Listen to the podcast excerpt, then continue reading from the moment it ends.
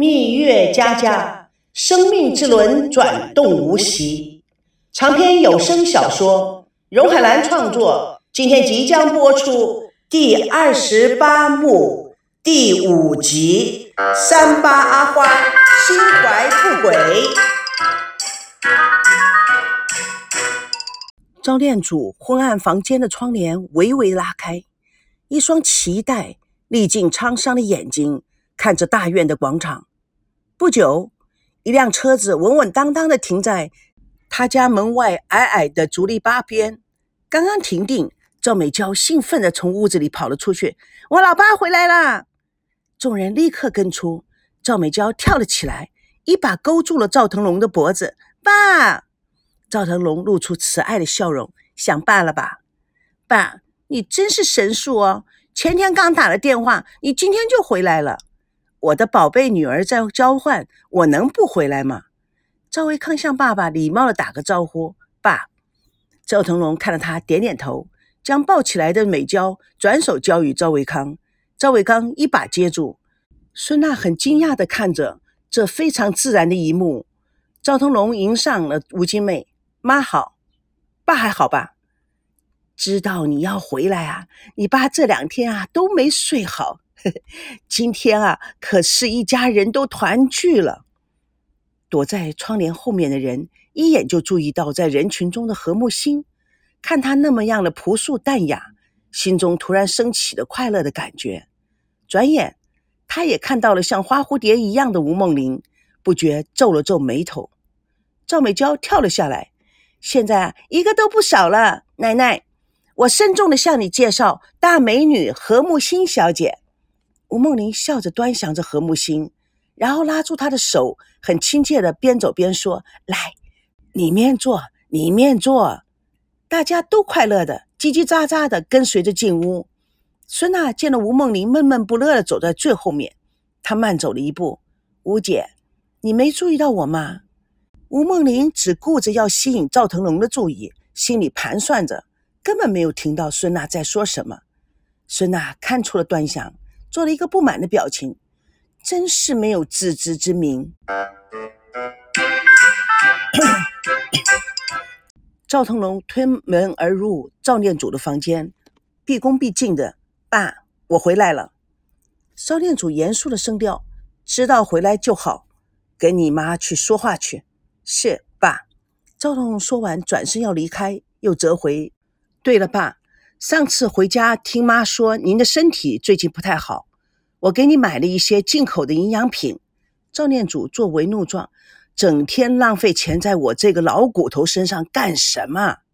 这个老太太就会多事，你看那补品都快堆满一屋子了。哎，拿回去，拿回去，给孩子们喝。爸，这您就别操心了，家里这些东西啊，从来没断过。哎，你呀，你呀。他们啊，物质上什么都不需要，就需要你多关心关心他们。时间呐，不能倒流，儿女再欠下了，你是还不了的。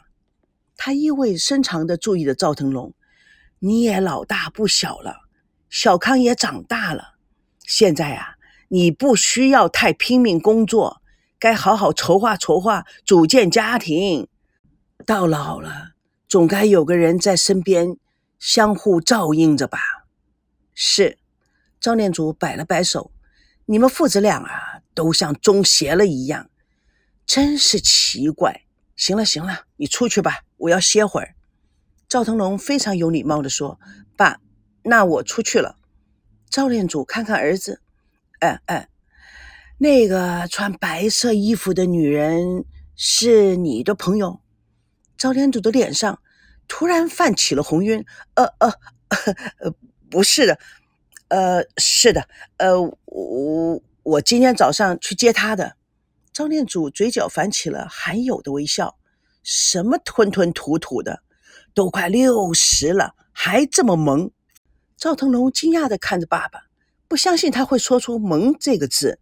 赵念祖似乎有点得意的说：“阿娇常常这么说的。”赵腾龙笑了起来，念祖仔细的打量了儿子，有其父必有其子。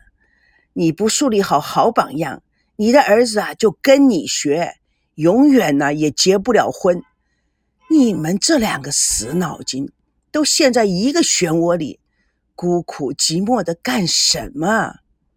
赵腾龙有点坐立不安的搓搓手，没有言语。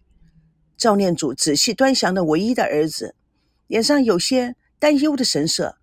唉，营养品啊，我这都有。你拿回去自己喝。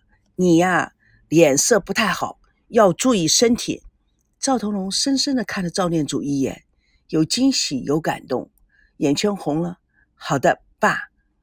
赵念祖看着成熟稳重、帅气十足的儿子出了房门，他坐到摇椅上，摇呀摇啊，摇出了微笑，缓缓地爬上了他的脸。他慢慢的走过去，将门打开一条缝。立刻传过来，客厅屋里谈笑风生的声音：“奶奶啊，你真是有福气呢，都是托大家的福。”吴梦玲一见赵腾龙走了进来，声音马上变成娇滴滴：“是吗？奶奶，你看我怎么样啊？还很年轻吧？又年轻又漂亮。”吴梦玲得意的不住眨眨眼：“真的吗，奶奶？”平常啊，我可注意保养了。世界上啊，没有丑女人，只有懒女人啊！我每天跳肚皮舞，哎，我跳给你看呢。吴梦玲说完就扭了起来。众人见状，开心起哄。赵腾龙趁机会离开。吴梦玲继续拉着孙娜舞着。吴金妹看得高兴：“奶奶啊，你不胖不瘦，哎呀，但是啊，啊，你的肚子比较大。”对呀，我教你跳肚皮舞，保证你一个月之后啊，你的身材就跟我一样，嘿嘿，呃，跟我再瘦十斤一样。大家都笑了起来。可不好，奶奶老了，跳不动了，再跳身材呀也不会跟你一样。嗯，你不知道我们肚皮舞训练班里啊，啊，好多老奶奶比你年纪还大呢。对呀，跳的都比我还好呢。而且有好几个人呢，到了七十多还穿超级迷你裙呢。吴金妹非常的惊讶，是吗？真的？吴梦玲使劲的点头。对呀，奶奶，人活的一世，不是就要让自己快乐吗？轻松吗？要活得自我，才不会苦闷啊。吴梦玲看着一下子就沉默下来的吴金妹，我知道啊，在你们这种小地方啊，没有这种时髦玩意儿。没关系的，奶奶啊，我啊常常会有时间来看你的哦，然后教你跳啊。吴金妹明白了吴梦玲的好心，笑着：“好啊，你们坐，我去烧饭。”赵美娇立刻系着围裙：“奶奶，今天你休息，我来炒菜。”吴金妹看着小孙女稚嫩的小脸，生出了多少的爱怜。哎呦，小阿娇这么乖呀！吴梦玲立刻抢着说：“哎，有没有围裙呢？让我也做几个菜给大家尝尝。你们吃了，百分之百就要一辈子跟着我。”说完，她的眼睛四处寻觅着。孙娜深深的看了何木心一眼，也高兴的叫道：“OK，我来当下手。”在爷爷的房间内，赵腾龙、赵熙、何木心在书房里围着赵念祖说话。赵念祖左看看这个人，右看看那个人，心里非常的快乐与温馨。何木星观察书房中最多的是哲学、心理学、人生励志的书，墙上还挂着这副对联，他细声的念着：“心外无物，物是人非；雨过天晴，情在故乡。”心语。他看了一眼赵念祖。赵念祖对他微微一笑，何木心似乎心领神会。好一首长头诗，有意境。伯父的对联真可以配一副非常美的大写意。赵腾龙骄傲地说：“我爸爸可是才子啊！”看得出来，老先生学识渊博，文采非凡呐。过奖啦，何小姐。你在这儿多住几天，到处走走。其实啊，与大城市相比，小城的景色也别有风味的。是啊，来的时候就看到小桥流水，一副田园风光，景色如画，安详静心。哎，我可以在这里写生呢。赵腾龙喜欢他的表情，立刻接话：“假如你要画画，你要待多久就待多久。我的家也是你的家。”何木星笑而不答。赵念祖看了何木星，又看看儿子，面露微笑的走到木箱边，翻出一本手写的诗集，交与何木星。木星打开来，是诗配画，很高的境界。